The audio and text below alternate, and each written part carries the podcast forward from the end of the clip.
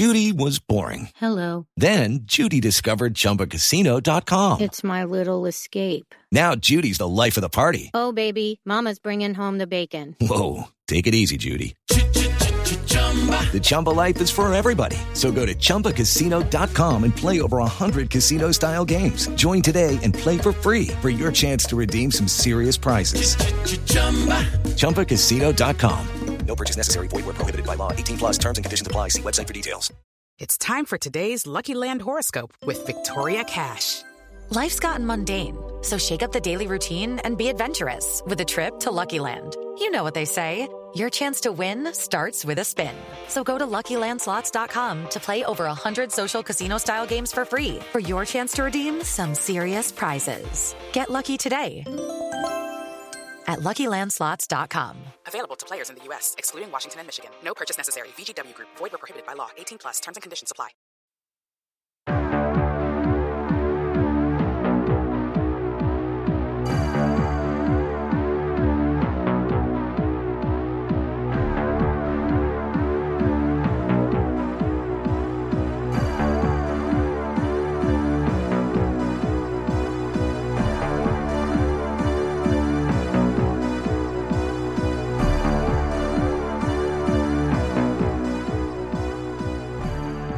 Welcome to Crawl Space. I'm Tim here today with Lance in the Crawl Space Studios in Wormtown. Lance, how are you? I'm doing very well. How are you today? I'm doing all right. Good.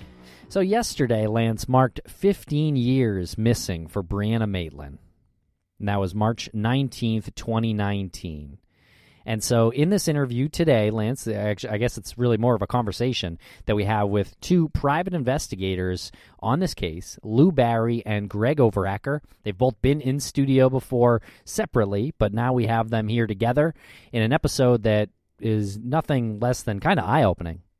It's really cool to watch the dynamic between the two because you have Greg Overacker, who is a licensed private investigator. He's also a bounty hunter, which uh, his history is amazing. If you ever we we've had a chance to speak to him aside from the topic of Brianna, and he's he's so experienced in just the world that a lot of us don't even think about. There's this sort of underbelly that Greg Overacker Greg Overacker is is a part of, and and he and he tries his best to implement justice when he sees fit. And then you compare that to Lou.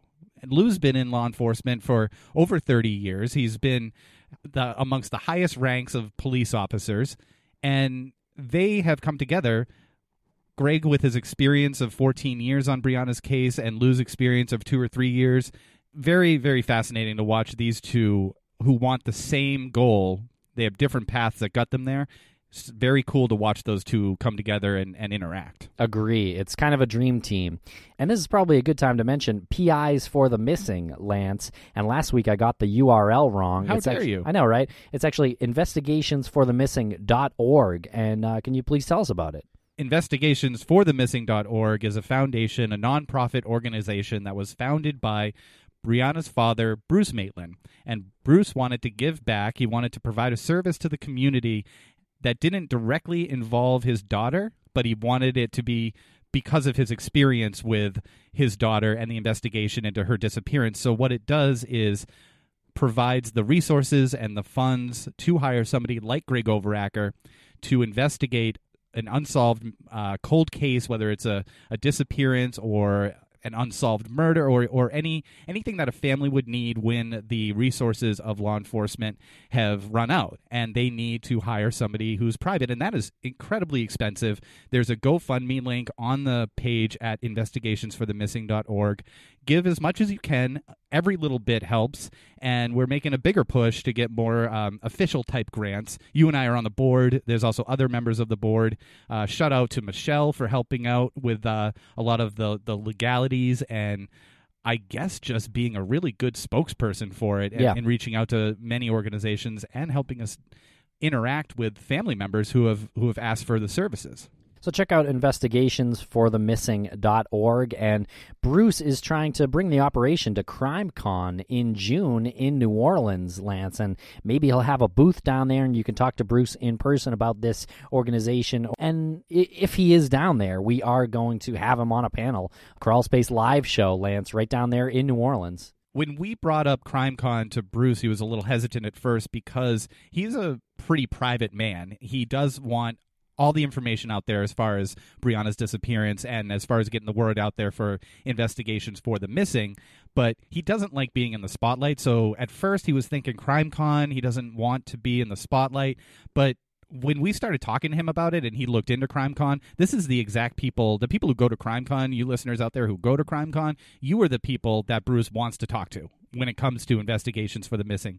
You are passionate enough about this to go to New Orleans or to go to Indianapolis or to go to Nashville. Like if this is your third one, you will love what Bruce is doing with investigations for the missing. Yeah, so join us down there at CrimeCon in New Orleans and use code crawlspace19 when you check out on CrimeCon's site. You'll get 10% off your standard registration badge. Perfect. And we're traveling a lot in the upcoming weeks. It's going to be a busy spring and summer. Seriously, we're going uh, in April to the American Investigative Society of Cold Cases, which is called ASOC. And on April 15th and 16th, this conference is happening at the College of St. Rose in Albany, New York and we are speaking on April 16th at 9:20 a.m. A bit early in the morning for me, but uh, we'll be fine. We'll be caffeinated Especially on up. day two.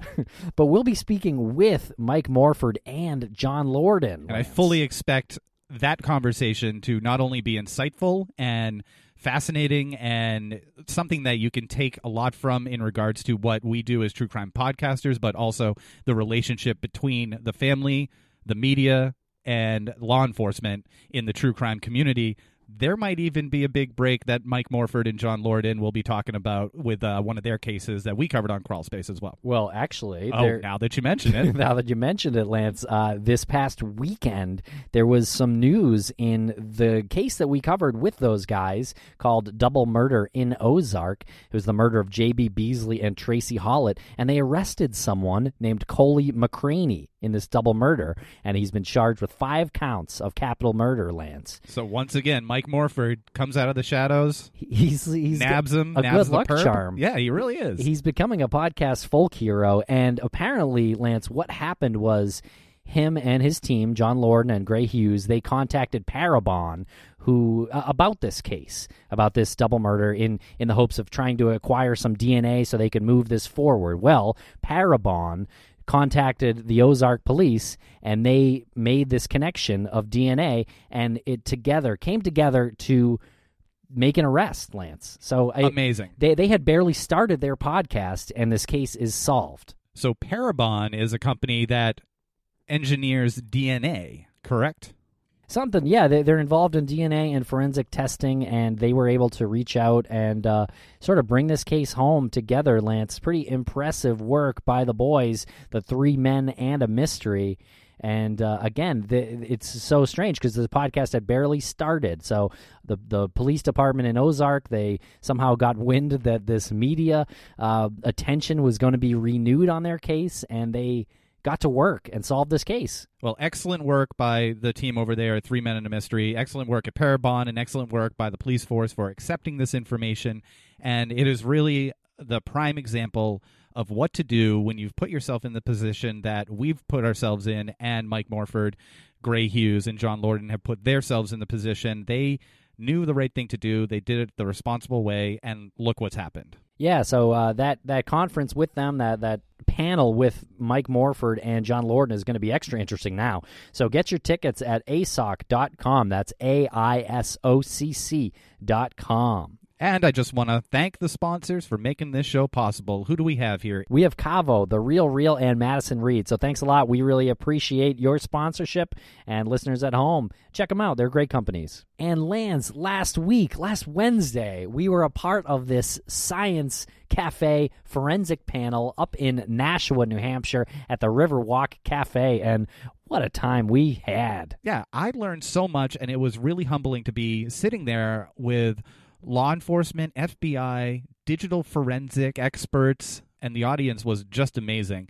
The questions from the audience were questions that I think you and I both had for these people as well. And they did their best to work us into it. We were sort of the media end of it, and we were a little bit intimidated, I think, just being Just a little. amongst that, that group of people there. Yeah, but it was a great night, and uh, we'd love to attend more of those. So, shout out to uh, Steve, the owner, and uh, Scott and Sandra for putting it together.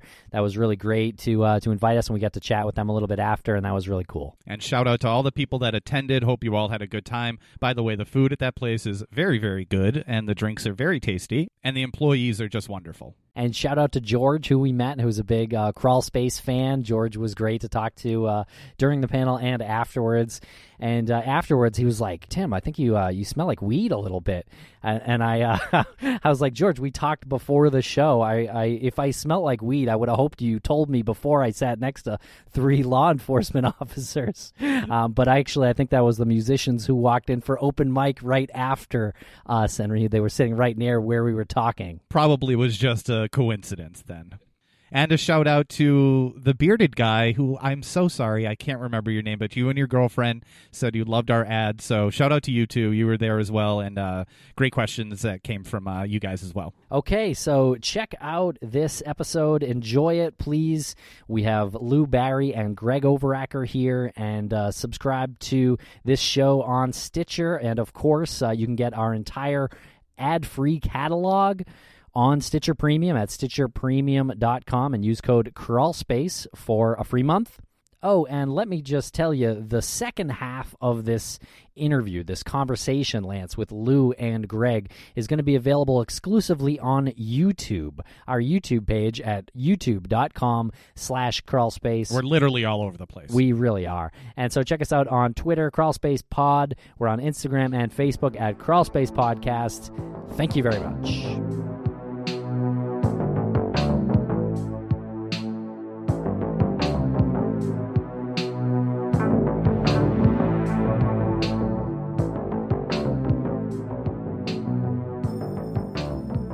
Welcome to Crawl Space. I'm Tim. We are here today with Lance, as always, but uh, in the Crawl Space studios with private investigators and friends, Greg Overacker and Lou Barry. How are you guys? Good. Yeah, great. It's good to have you guys in the studio. Um, we're really reaching capacity here in our 10 by 10 box, but we, we appreciate it because we want to talk about Brianna a little bit more and having you two together discussing any new developments or going over the questions that uh, that Chloe actually assembled for us from from people in the public who really have these questions that we need to the, they want they want addressed. Yeah, shout out to Chloe. Thanks, uh, big thanks to her for putting together these uh, questions in this document. And uh, the listeners out there responded. So if you don't mind, we'll just get right into it. I just want to ask them real quick for my personal curiosity and for the listeners' uh, sake, how long have each one of you respectively been working on Brianna's case? Since 06. Yeah, I've been on about two and a half years now. Okay, cool. Since 06. Yeah. I didn't realize it was more than 10 years for you. Yeah. Damn. Okay. yeah. Okay, so first question here we got from the listeners from Brenna. She says, "Is there any possibility this was a random act, or are we confident Bree disappeared as a result of someone known to her? And if so, are the police and family certain they know who it was?"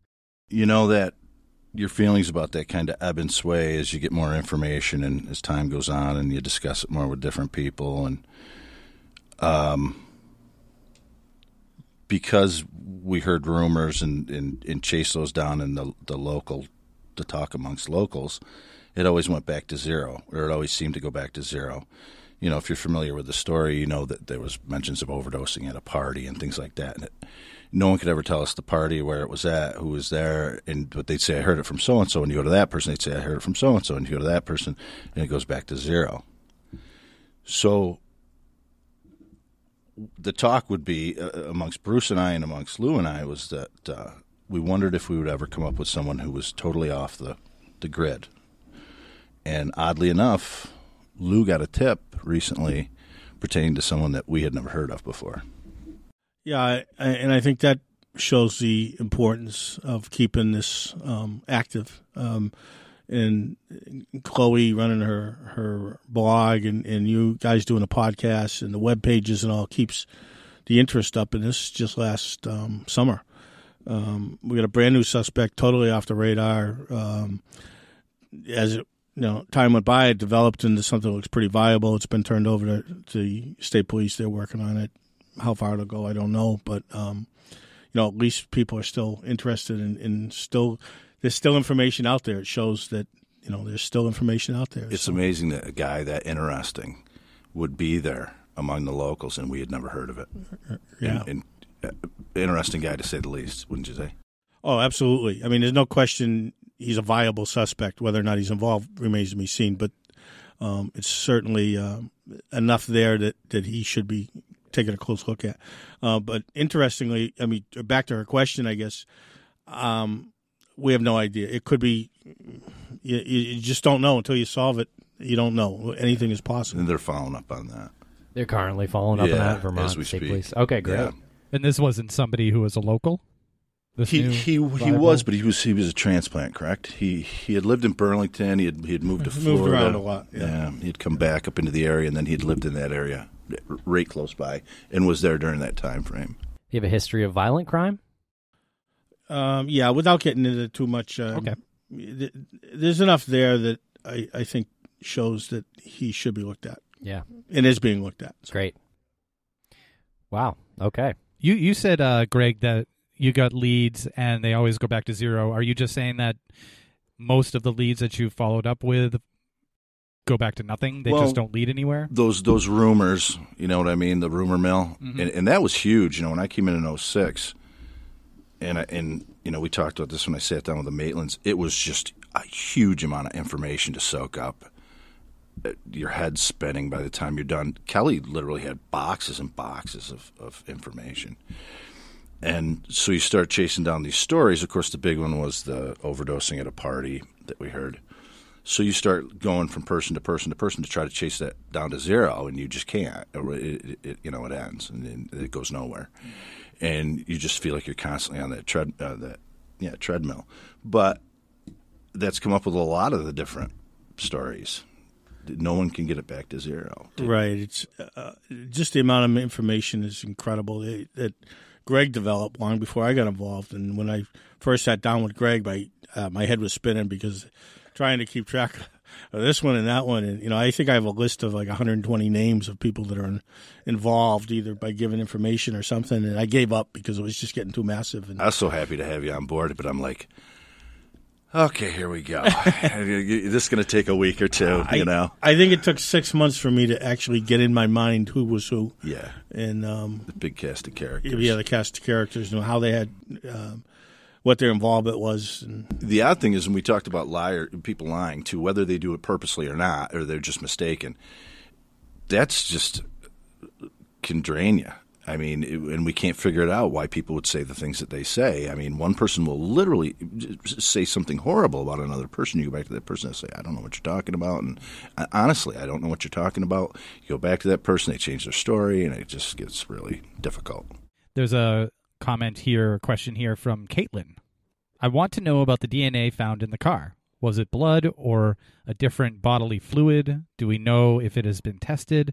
I know the police said they found DNA. Not sure if the PIs would have any info on this. well, the Vermont State Police came out and said they found DNA in the car, and if you look at some of the pictures, you can see where swaths of uh, of uh, upholstery have been taken off. So, assumably, that's where the DNA is. They've, to my knowledge, never publicly said is it blood, is it some other bodily fluid. Um, and to be honest with you, the fact that there's DNA in the car may or may not mean anything. I mean, everywhere you go, you leave DNA. Um, now, certainly, DNA can be valuable, particularly if it's found on a body or at a murder scene. But where you have a vehicle, uh, who knows how many people have been in and out of that vehicle? The presence of their DNA may or may not mean anything. So, um, as far as I know, they said they have it. Um, that's, I think, all that that's public knows. And I think it's safe to say, though, that uh, it's not DNA taken from a massive amount of, like, say, blood that No, stained the no. back seat. So it's it's not DNA that we know is the person that uh, took her or whatever, or we don't know. we don't know. And and the fact of the matter is, it it may or may not mean anything. If if Yeah. it were to belong to someone she was acquainted with that would have had a legitimate reason for being in the vehicle, Yep. it would basically be um, not very important. If it belongs to someone who um, claims that they have no knowledge of her and they've never been in her car, well, then it could be extremely important. So, uh, I guess until you know who it belongs to, um, the relative value of that is is unknown. Okay. Here's a question from Matthew.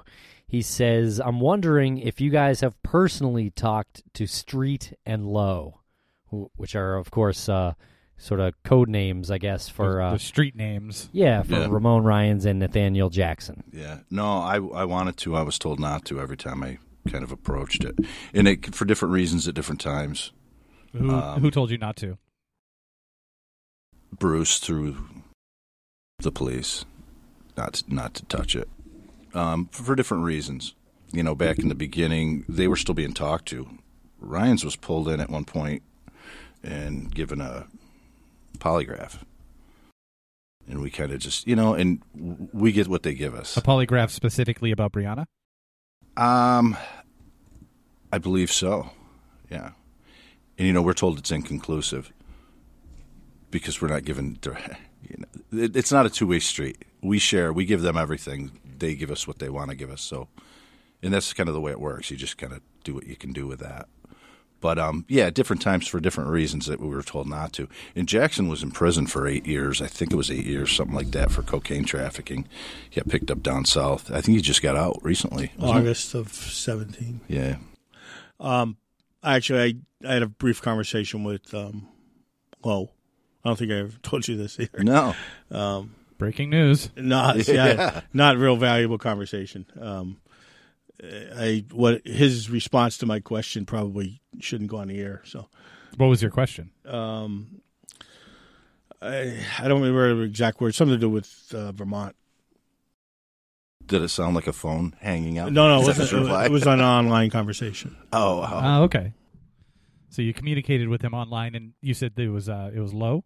Yeah. Okay. Um, And which one is low? Low is uh, Jackson. no, excuse me. I, I take that back. It was uh, Ramon. You know, they they were impl- a lot of people go crazy with that for a couple of reasons, and maybe rightfully so. When Hank Albarelli wrote the the couple of articles there, which were great articles and really informative, and that's how that whole story led down to Ryans being in Burlington and, and Ellen Ducharme killing Lydia Collins and all that stuff. Um, so that got people kind of fixated on those guys. And then when the the show came out, Yeah, the disappeared episode. yeah, they concentrated on that for whatever reason. Uh, I, I mean, it was a good show and it was informative and everything, but they didn't kind of leave that out. It was, it was, they didn't leave that out as kind of an op, other options. They kind of put that in, focused on it. Yeah. So people kind of focus in on them, but you know, there's nothing directly to relate them. Of course, you know, the the, the kids there will tell you just just to give you a lot of information about them and stuff. So they they, they should obviously be looked at. Well, they make the class a suspect. They're not from around there. They're different. They're from a different culture. They're involved in drug trafficking, among other things. So, you know, they're a natural um, suspect, I guess. Yeah, they went and camped out in that area specifically just to sell drugs. There's no other reason. They don't have any family there. They don't have friends there.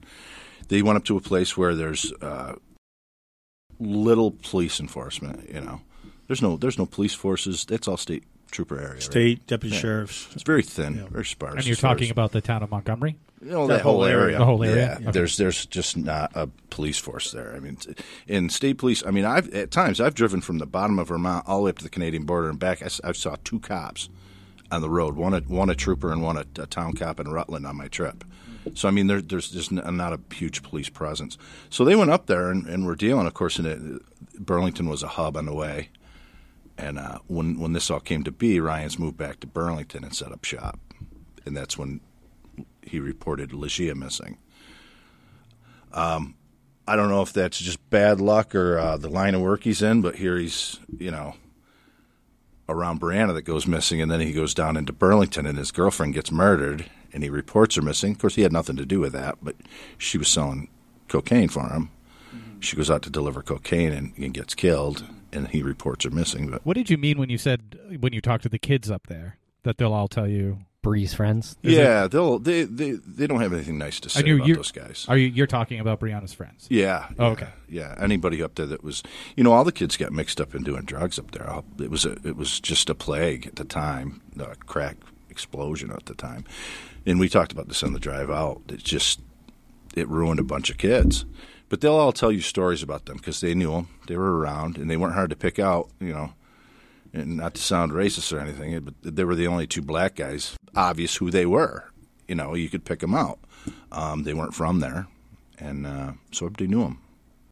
So, uh, some of this question goes on and asks about a possible drug debt that Brianna had. And I know that's kind of like a uh, an old rumor, and just curious about that. And I guess this question kind of gets specifically to asking Lou, but keep it open to Greg too. Is talking about like is is a drug more to blame? Like, for example, pot versus cocaine. If she owed a debt for pot, like. Uh, is she going to get involved with anything violent as opposed to a different drug? And does that even make sense anyway? Well, it it, it doesn't really. I, I think um, no matter excuse me what drug she was happened to, or anyone happened to be using, um, and particularly her, she, she's not going to bring up enough of a drug debt to warrant getting killed for. Um, I mean, realistically, if someone owes you drug money, the last thing you want to do is kill them because you're never going to collect. Uh, and if you do you kill them, it's going to be public enough that word gets out so that they other people know don't mess with this guy. They're going to pay the, their or you're going to you know pay your debt, so you're going to get hurt. So in this particular case, uh, uh, it doesn't make sense at all that she would be someone would kill her for a drug debt. I, I can't believe at her age and her lifestyle she's used enough drugs to owe enough people enough money to, to make that worthwhile. Now, I will say this though uh, given the history of some of the people involved um, that were rumored to be or known to be uh, trafficking in, in, females potentially.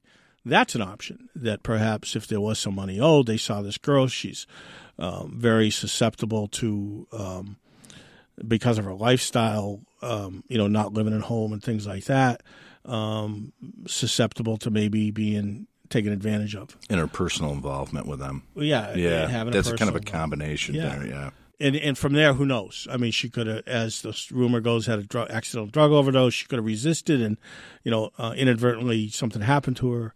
Uh, I think you can speculate forever on what, what could have happened, but that I think is much more realistic possibility than someone did her in because she owed them drug money.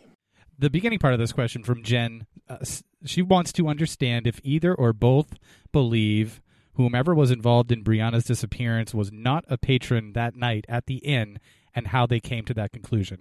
And what stood out to me here was that in parentheses she says, "We want to learn critical thinking from the experts." I'm no expert. Stop it.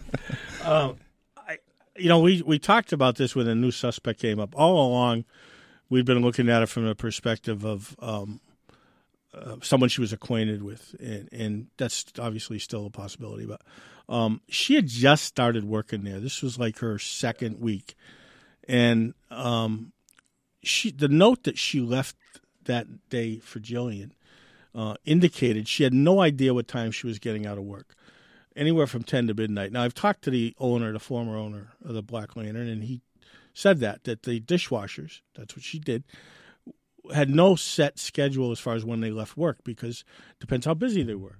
So she could have gone anywhere from ten o'clock to twelve o'clock. So for someone so she didn't even know her schedule. Now, very few of her friends that we're aware of knew she was even working there because she was on the outs because of that whole incident with um, Keeley and that whole fight over the boyfriend and all that. Uh, with her her um, the group that she had been associating with, so her circle of friends at this point was fairly limited. So, how many of those people knew she was working that night and getting out at that hour is a small group which leads you back to the Black Lantern because a customer would have known that she was working and maybe roughly what time they got out. So it almost tends to bring um, focus back towards the lantern and away from her friends in St. Albans and Enosburg and all of that. But that's again speculation. But um, now, at one time, we were told, or in fact, we have been told that this new suspect did frequent the Black Lantern. How much and when, it, it, we don't know. There was actually a, a guy who was there that night who he was staying at the inn and he was up there for it was a ski trip or something. But he was vacationing alone and I interviewed him and the state police interviewed him and it was a very odd thing. I just I don't know anybody that vacations alone. He just said he couldn't get some friends to go with him, so he ended up going by himself. He'd gone up there, you know, a dozen times before. Um, but the state police feel confident that he's not involved. And we've got all the phone records from the inn, and they've been traced. So that led nowhere. And she didn't have a cell phone that night. Well, that we know of. Well, I was Bruce told she, she did not have one, and there's no cell service anyways, so it doesn't kind of uh, kind of matter. But um, so in it, so it's possible. I don't think it was any patron that was there that night because the owner's wife saw her get in the car and leave. I think she would have seen anyone leaving after her. So Getting into her own car and leaving. Brianna, Yeah. Okay. Yeah. Gotcha. yeah, um, she saw her leave the parking lot, and I'm sure had someone driven out right after her, she would have, you know, would have mentioned that. And there was always those thoughts of somebody was in the back seat and stuff like that. You get into those, you get into those, you know, and you always look at the all the possibilities. But if you look at a possibility like that, can it happen? Yeah, but if somebody's going to abduct somebody and, and, and she's tearing down the road at 50 miles an hour, he's going to pack up from the pop up from the back seat and attack her. That's kind of you, you don't have Well, very that's much. what con- happens in movies. yeah, that's what happens. But- you don't have very much control over anything when that right. happens. You're not going to back into a house. Yeah, and, and, and then what's he going to do with her? It's Right. cold and it's dark, and he has no car. and yeah, he's going to walk her somewhere. Exactly. yeah, it doesn't. It would doesn't- have to involve a, a third party that would follow along afterwards, and and you know it, it gets involved. And it, there we go with Occam's razor again. It's you know it's You're you're just complicating complicated. it. cho- Yeah. choose the simplest. You know, normally it's the simplest solution, and and that's just not one of them. But that was one that came up all the time. People would say, "Well, somebody was in her back seat." I'm curious about the phone records. You said that you uh, checked out the phone records of the Black Lantern. I traced all that I could. How long after the disappearance did you look at their phone records? Bruce gave them to me when I came in in 06. In 06. And I traced what I could. So just a couple of years. And um, I believe the police had already had them, and the ones that I couldn't trace, they did. And nothing was led. And this was from like a work phone? From, Average local folks. It was the business landline. Okay. And you know, you would think if a dishwasher got a phone call that night, someone would have said, Someone would have known. She There, there wasn't many calls. Absolutely. I mean, there was. Yep. You know, I'm just going to guess because I don't have it in front of me, but I think it's in that booklet I gave you on the way out, Lou. But uh, it was like, you know, 18 calls or something, and they were people calling for reservations and stuff Yep. like that. Yep. The, the, at least uh, the, the ones that I didn't, I I don't know the ones that the police traced. They didn't give me that information. Again, not a two way street. You know, they don't give us information, Right. But uh, or not much anyway. They give us information when they don't want us to talk about something. That's the information. Don't talk about this or that. How about this one from Amanda? To what extent is this a case of the police know who is responsible but don't have the evidence to bring Oh. it to the DA? They don't. They don't. "No, they don't. They this is actively being investigated. If they knew for certain who did it, their focus would be entirely on that, and it's not, as far as I know. Again, w- we don't have privy to what they know. We're not privy to that, but um, I can't believe that's the case. There's something to be said, and they'll di- they'll disagree with us, and they may even deny it. But a lot of what they have came from us. And I think A Mr. lot. Mr. Maitland is in very close contact with them, and I, I can't believe that they would have a strong suspect and not have told him, "Hey, look, this is, you know, where we're looking." And, Right. Not specifically who, but, But at least like, here's some hope for you. Here's Yes, a suspect. exactly. Often, Yeah. what they'll do too is when they finish something, they'll wait till they even if it takes months and months. When they finish it, they'll call him and and, and This is what we give did. him all the information. They won't tell him when it's going on because they're working it and they don't want to. I don't think they want us to know. Well, it's uh, it's you know understandable. They, Yeah. they they're doing a criminal investigation, and um, we're not police officers. So, um, you know, even though our, our loyalty is Mr. Maitland, and theirs is is to the uh, people in Vermont. And they don't so- want anything leaking out and backdooring Sure. them. You know. Yeah. Uh, here's one from Melissa. Did they ever find out what caused the fire? I take it she means the Dutchburn. The Dutchburn home. yeah. I think that was just some kids, Some right? kids said it. Yeah. That- okay. Yeah, and they were they were caught unrelated. charged. Yeah, yeah they were was- just burning down an old building. You know, over the time you get different information, and you realize you said something wrong, or your feelings about something change because you get more information. So it's constantly changing. We talked about the Dutchburn home, and I remember I had told you the two brothers that lived there. The guys came and did a home invasion, Mm-hmm. and that they had gone into a nursing home. It was really sad, and they had never come home. That's not true. They moved I- back in. They moved back into the really? house. Wow. Yeah, they did, and and they were uh, both of them did correct. I believe so. I don't know for how long because I know they were out there. They wouldn't answer knock at the door. There's actually a, a article, a well written article that you, and that might be in that packet too, that you can find online about it. Um, and they were just kind of, you know, didn't live. It's like the, the the story of people who live with their doors unlocked all the time, and they something traumatic happens, and now they're shuttering all their doors, and they won't answer the door and stuff like that. That was kind of the effect, and and I thought it odd that everybody knew that these guys carried cash. Yeah. You know, in their overalls, they had wads of cash. Yep. You know, the farmers. It's, it's you, you don't trust the banks, kind of thing. You know. So when the guys that, that robbed them went to spend the money, it smelled smelled like the barn. It smelled like the barn. That's how they. Ca- that's literally how they caught him. Everybody in the, you know, it's such a small area, and everybody knows everybody. That everybody knew what had happened, and this guy came into like, I was it a hardware store or something, and he was going to buy something. and Lumber like, yard or something. yeah, and, and the money smelled like manure, and they're like, ah, and that's how they caught him. That's incredible. Yeah, I'm pretty But, sure that's know, the way it works. When you think about it, you think about the state of Vermont, and in this one spot, you have these two tragedies that happen years apart Yeah. in the exact spot. I mean, what a crazy, crazy coincidence! And then you could you can add the the fire as like the final sort of tragedy, because now it's not there. You can't go. it's been torn down. Yeah. Even the foundation's gone now. Yeah, eh, there's no. That's so creepy to think of. There's no evidence of any. the, the law of truly large numbers.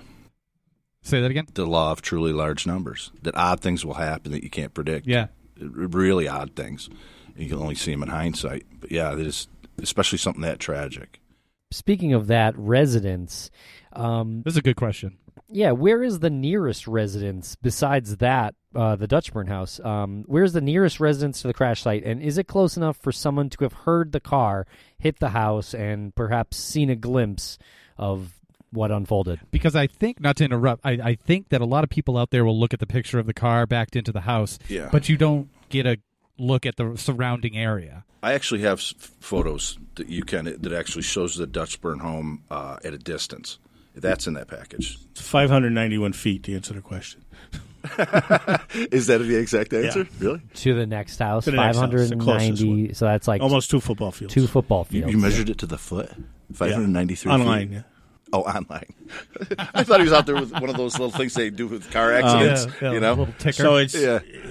it's pretty it's pretty distant Yeah. when you think about it. And then the next two are like uh, 600 yards away, 500 yards away. So there's um, Bruce said that one person did say they had heard a they, noise, they but they thought didn't know they what heard it a was. and- scream and, yeah, yeah. just went back to bed. I mean, up there you hear animals all the time. Yeah. I think it's wintertime. The windows are all shut. Um, You know, when you think about Maura's situation and Brianna's situation too, at, at, at that hour of the night, if if there's no moonlight, you can't see your hand in front of your face. You know, no it's one streetlights up there. Yeah, you know, it's dark. And just to be clear, there was nobody living in the Dutchburn when she hit it. No, it was vacant No, it was building. boarded Been- up. Had been Boarded for years. Yeah, Okay. It had been for quite some time, yeah. And that, that's why there's always a lot of rumors going around that oh, it was a party spot for the kids, and and that's one of the first questions we asked our friends. You guys go to their party? It was like, no, we, why do we go there? It's like right on the road. Yeah, It's crazy. You know, if a, if a, if you were took this shack up as a place to party and the cops pulled up, there'd be nowhere to go. It's all open field around it. You know, And They they would see the trapped. cars parked there. Yeah, I mean, yeah, there's- yeah. And it the, the, literally the road whizzes right past. Yeah. so Yeah, I think we just. Um, I know I lose sight of the fact that we get so caught up in this that Yeah. there could be people listening thinking, "Well, who was home at the time? Well, Was the, there pi- the pictures home?" are deceiving too. Pictures are deceiving. Yeah, yeah. Well, I remember when I first read this years and years and years ago. Um, uh, in your mind, you picture it, and I had pictured her back off the road down maybe a little lane where no one could see the car Yeah. type thing. And then when I actually saw what, it wow, it's is, it's know, literally almost like it's on display. The way the road kind of curves around. there's right- nothing else. yeah. it's just right in the middle of the. In the, nothing. in that's that's to me it, it made sense that of course I'm not from there and I may have a different view, point of view if I was from there but it literally seemed like this would be a good meeting spot if you're on your way home somebody well just meet me there I got to give you something or something or I want to talk to you boom you'd pull in there and the people that live there you know you, you could just if you're coming the other way where the way Brianna was you would just cross over traffic and pull off on this even grade There's a pull off. In fact, Yeah. there's a little, Yeah. little. it almost looks as though she came over and she crossed the oncoming traffic and just pulled along the side of the road. And if somebody was coming the other way to meet her, they would have been bumper to bumper, you know, facing each other. And that's what I thought because if she had to leave, she's got to go in reverse to get out of there, and she would hit that building. I, being a more experienced driver, would put my ass into my car up on the road, you know. But she's not going to do that. She's going to do a three pointer. But it's it's still it's still weird. Bruce says that um, when he was at the scene, of course, the scene had been contaminated, obviously, with traffic and everything, but that he could see tire marks in the field. You know how you don't you see like the grass is kind of matted, um, leading about hundred feet past the Dutchburn house, right up to where her car was. So it would indicate that in her car, there's a curve there, and when you turn your wheel, obviously you turn the curve, your wheels are going to turn. And if he had, she had stopped suddenly, and then thrown it in reverse, her wheels are still cocked. She's going to go directly back into that house. That's that's always what I thought that she when when she I thought if she met someone there like that and they're bumper to bumper, and she's either behind the wheel or when we were kids and we would go out and have beers on in the country roads or something, we would get out, leave the window down, crank up the radio in the heat, go out and sit outside the car for a while and talk. If we got cold, we'd jump back in the car or whatever. So if she was meeting someone and she a confrontation started outside the vehicle, or if she was already in the vehicle, and she's got to get out of there. There's only one way to take that big boat of a car. I mean, that car was huge. She's got to go back.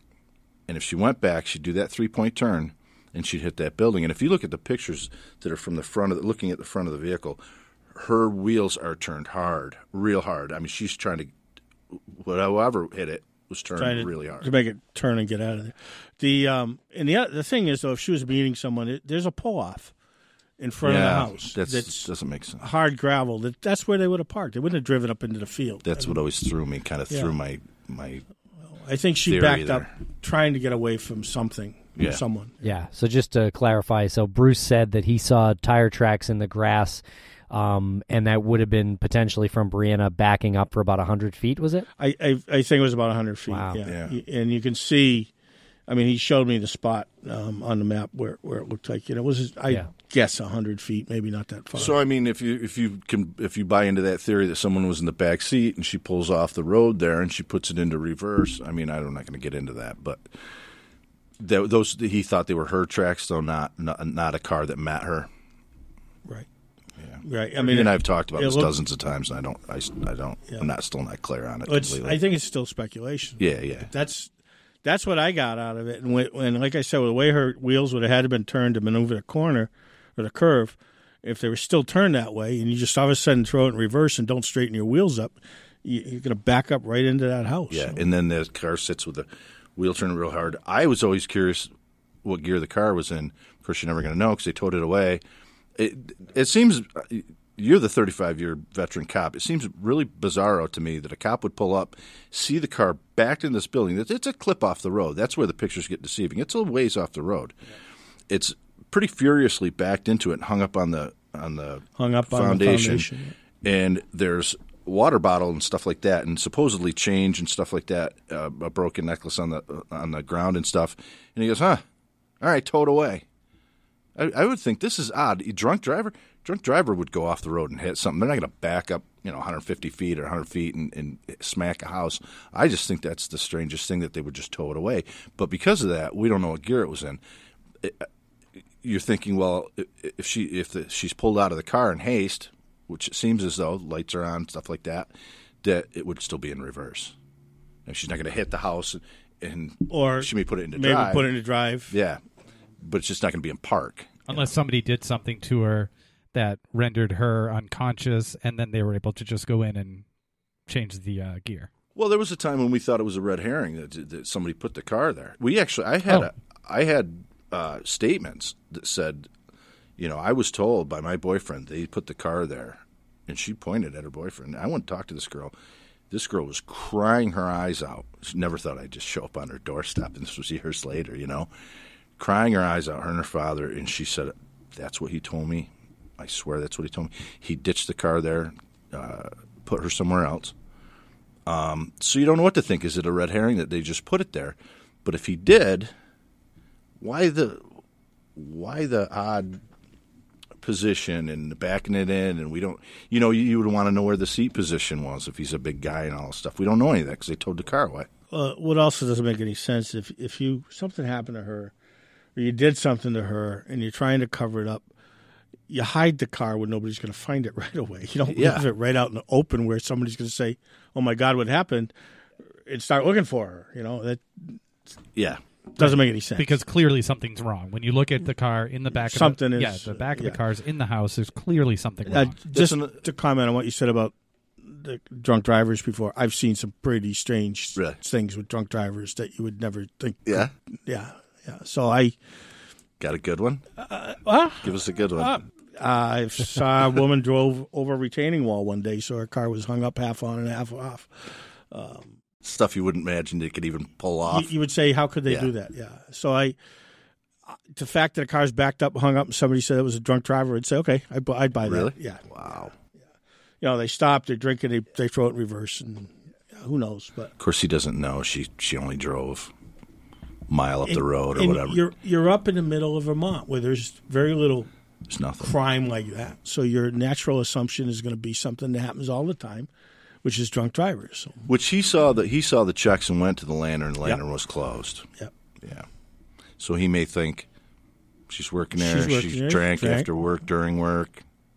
Yeah, which isn't unknown, unheard of at restaurants. And you're talking about the officer who arrived who towed the car. Yeah. Well, isn't that weird to you when you just said that you think I that think it's odd. You you think it's strange that the officer who arrived saw all of these like markers of foul play and then towed the car away from a potential crime scene, but then he uses his detective skills and finds the checks and Well, they're right there on the front seat. well, yeah, but what I'm saying is like, so wasn't the broken necklace? Does he think wa- he's going to bust a drunk driver?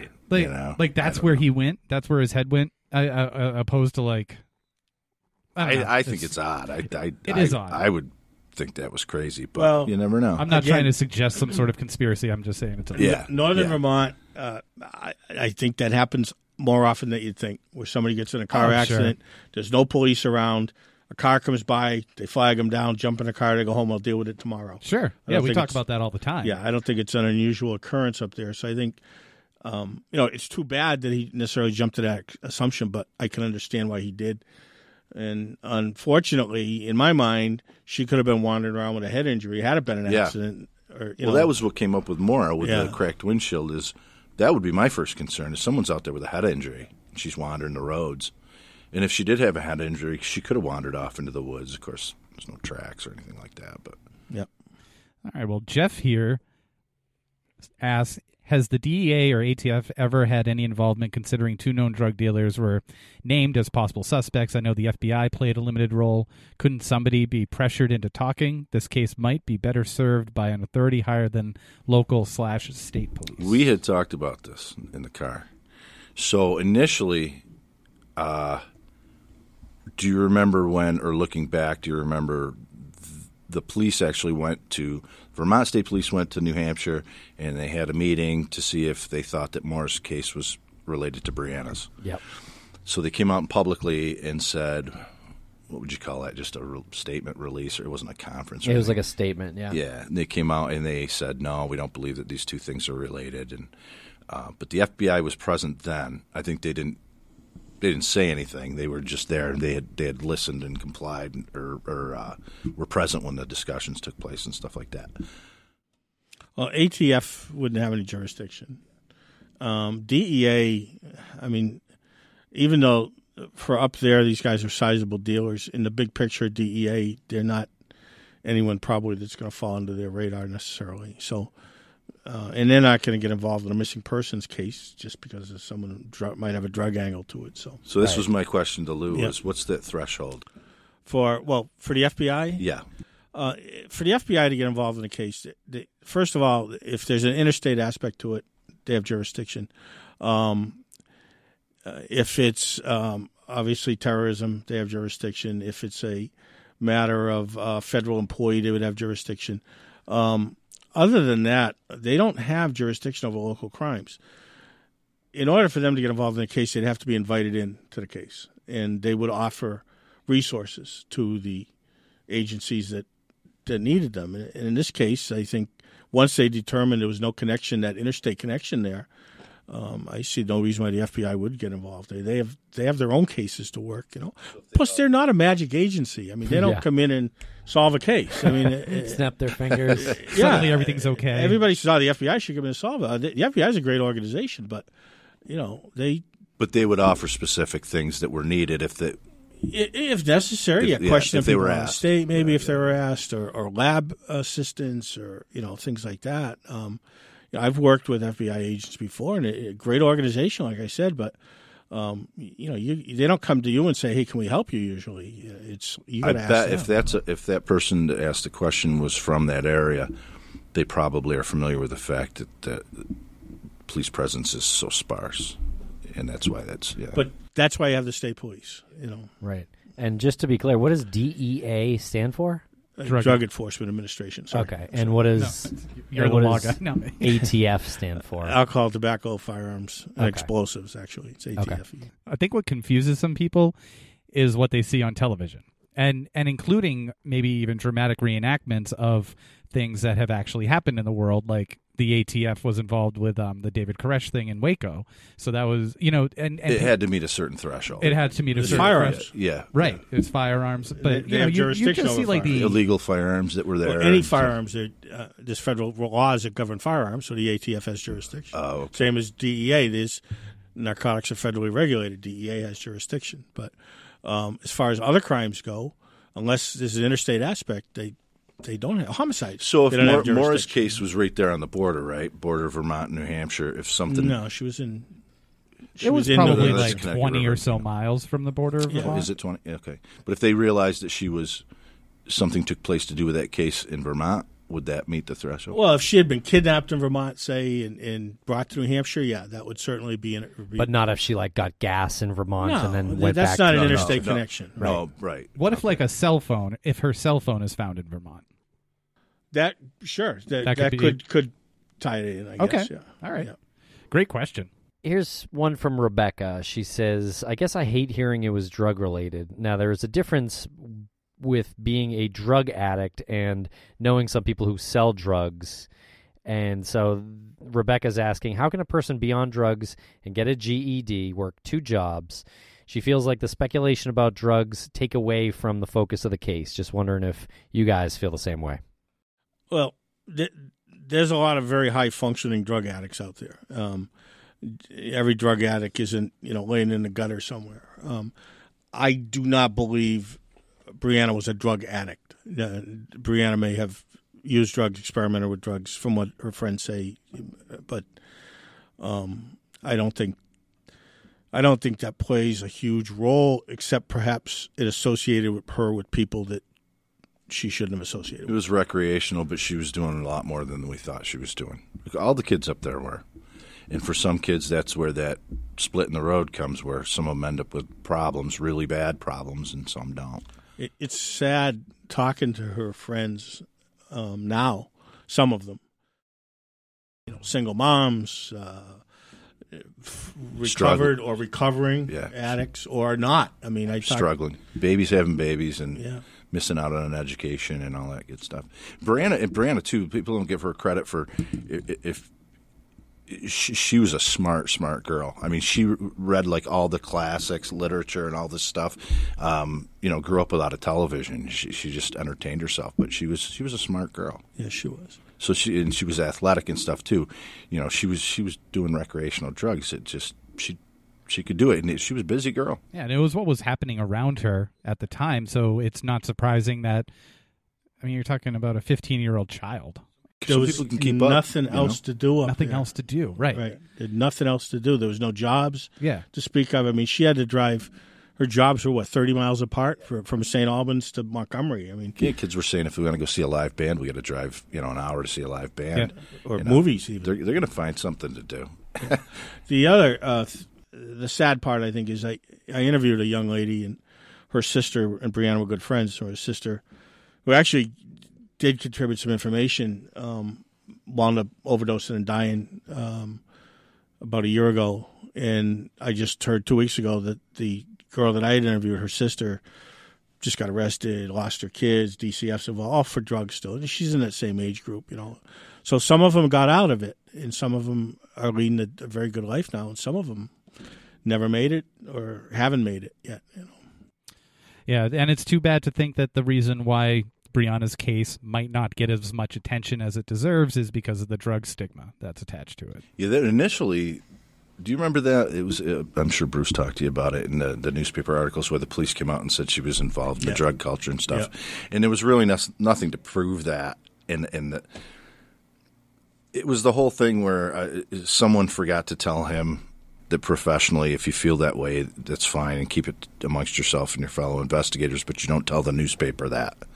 You know, it's not something you tell the newspaper. And they ended up getting a retraction from him and stuff like that. But that forever kind of stuck. Yeah, it's too bad because it it tends to, I guess, in the mind of the public, almost say, well, it's understandable. No wonder that happened to her or something. It's really irrelevant whether she was uh, on drugs or not on drugs. She's a 17 year old girl, for God's sakes, who, who got something tragic happened to apparently. So um, her lifestyle may have contributed to it by association, but not directly.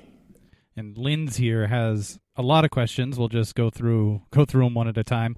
They're great questions. But the first one is: My understanding is that Brianna was not at her jobs long. Was her GED program full time? Was she working part time during it? And where were her last two or three residences? The information on this has seemed a bit patchy to me. Okay, she It's confusing. she had just started work at Yeah. St. Albans at KJ's. KJ's Diner. Um, in fact, I don't. She may have worked one shift, or, or it may have Yeah. been her first shift the next day. No, it was. It was. I thought it was a little longer than that. Someone had broken into her car there That's on right. You're- 2 you're right. occasions, but You're it right. wasn't long. right. And A couple weeks, maybe. and the lantern wasn't what two weeks. The- this she was on her third shift, I think, at the, third week at the Lantern because there were two it? paychecks in the car. And This they paid every third- other week or they- something. Uh, I think they paid every week, Oh, okay. but there's a delay. So Oh, yeah, those yeah, were her yeah, first two the- the- checks. yeah. Um, so she hadn't been working hardly at all. She had finished her GED program. I don't I- know if it was full of project. I don't know. if It was full or part time. And as far as her residence goes, she had been living with her friend Jillian um, for a while, a few weeks, a month maybe. Uh, prior to that, she'd been um, at some point um, living in her car uh, in what they call couch surfing, friend to friend to friend. She lived with Katie for a while. She lived with um, boyfriend for a while. I had asked Bruce about that recently, and he goes, "You know what?" He goes, "The the, the places she had stayed shortly before Jillian." He goes, "One of them was an ex boyfriend, but." It's it's I know it's hard to understand for a listener who wants all the information and stuff like that, but there's a point in time when you, you start kind of considering that minutia. It's just not. It wasn't relevant. We knew that. We moved on. You can only fit so much info in the vault, so you kind of let that stuff go. So I, I always have to ask again or look it, it up. But there was a, a, a boyfriend she was staying with for a while that was a real good kid, and Bruce said there's nothing there. There was no issue there or anything like that. Okay, and that wasn't uh, the ex-boyfriend James. No. Okay, and Lynn's has a question about James, and uh, she says, "What time did the ex-boyfriend James really see her car, and did he turn off the lights and close the door? Um, and what what did he think her car was doing there? I guess we can't answer that one. James has apparently over the years told a number of different stories, and the state police have interviewed him several times. I interviewed him probably summer before last, uh, and first got involved in the case, and um, he told me that he had originally lied to the state police about what time he came by. Uh, he had told them he was up in Canada uh, and had come across the border, and which didn't make a lot of sense to me because I think back then even they were keeping track of who came across the border and when they came across the border. But um, but anyways, maybe not. I mean, um, you know, it's a small border crossing, so and some of them close at midnight. So, um, but anyways, he said he came back. And he originally told the state police he went by at two thirty. Saw a car, wasn't sure it was hers. Kept going. He told me that that was a lie. Um, he had been at another individual's house um, doing crack, um, and he was coming by at four thirty in the morning. Saw her car. The lights were on, doors open. He stopped, shut off the lights, shut the doors, and went home. So um, I assume that's the true story. I don't know why he would lie about it to me at this point, but um, you know, so he's given several versions, and he's, I believe, told the state police this also that story also after the fact. Okay, and so just those two stories. I, I don't know if there's more or not. It does. I was told that he's said a lot of different things, but um, you know, he to me he came across as being sincere. I don't I don't think he was being deceptive at all. Okay, that's good to know. And I, I guess you can see why the first story might come out of his mouth, right? If he's Sure. doing something illegal, especially close in time. Not only that, but he touched the vehicle. right? And it's easily proven, like as you said, that it wasn't true that he came that he was in Canada and came You back. would think, right? yeah. So they probably they might have had that info. You on think him if you were going to give a lie for your alibi that you wouldn't, uh, you know, say I was in a casino or at a border crossing. There's Well- bound to be cameras there. yeah, Why even lie? Why just say I didn't see the? I mean, why tell the truth at all? Why didn't? If you're going to lie about it, say I didn't see the car. Yeah. No, yeah, right. I, I was home all night. I mean, I How old is he? Same age, uh, roughly thirties now. Oh, so he was about enough. like 17. Say 18, 19, something like that. yeah. Yeah, That goes back to the car thing too, and he said he said that he closed the doors. And he, he, there's pictures that I hadn't seen before that I saw when I did the show. Disappeared. They had pictures the police had given him, and it showed the window up and the door shut. Because I had always thought someone was throttling her or something, and she was gunning the engine to get away from him. It, it's a thought. If that was the case, um, it would make sense that her necklace had broken off. Somebody's reaching in the car trying to extract her from the car, and you think it's done in haste again because the lights are on, and and it, when there was rumor that a blinker was on or something, so they took her out of the car quick. But those doors, I had a car like that actually years ago. I had a Cutlass, and those big old doors go out. If somebody was doing that and the door was open, it'd mow them down. It'd take them under the door. So that kind of blows that idea. But he says that he shut both doors, right? I'm pretty sure. Yeah. Yeah. But you know, it's possible she tried to get out. They were at the door. She slid over the other side, opened the door. They went Yeah. around. You know, so you can it can off happen. and took off and ran. Yeah, Yeah. yeah, I think more importantly, when you're talking about the car, and of course we all want to know what happened at that point, at that moment.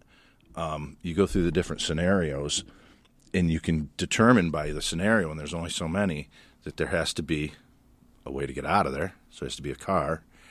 Um, you can determine which ones need more than one person to do it. You know, and the, the, the like the theories that someone ran her off the road cars don't argue with each other without making dents and stuff like that. You know what I mean? You're not going to push someone off the road without probably having some kind of damage. And she didn't. The damage she had was old. So and she don't force someone off the road and then have them back into a house. yeah, and then and then they run away. They would stay in the car and, and try to get away. Yeah. So you can you can go through that way and discount some of those.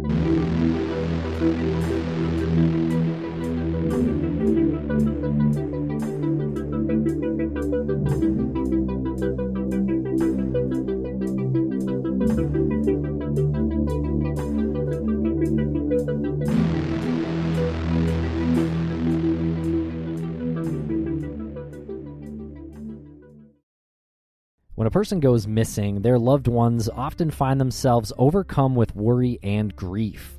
Bruce Maitland started the 501c3 nonprofit organization Private Investigations for the Missing because he knows this feeling all too well. When Bruce's daughter Brianna disappeared in March 2004, he was surrounded by licensed private investigators dedicated to finding her. Now his mission is to provide dedicated private investigators at no cost to other families of the missing, desperate for answers but without the financial means. Private Investigations for the Missing needs your help. To read the mission statement, make a donation, and keep up with our blog, visit us at investigationsforthemissing.org and follow us at PI for the Missing on Twitter and Facebook and Investigations for the Missing on Instagram. Because forever is too long to wait. Step into the world of power, loyalty, and luck. I'm gonna make him an offer he can't refuse. With family, cannolis, and spins mean everything. Now, you wanna get mixed up in the family business. Introducing The Godfather at ChumbaCasino.com. Test your luck in the shadowy world of The Godfather slot. Someday, I will call upon you to do a service for me. Play The Godfather now at ChumbaCasino.com. Welcome to the family. No purchase necessary. VGW Group. Void where prohibited by law. 18 plus. Terms and conditions apply.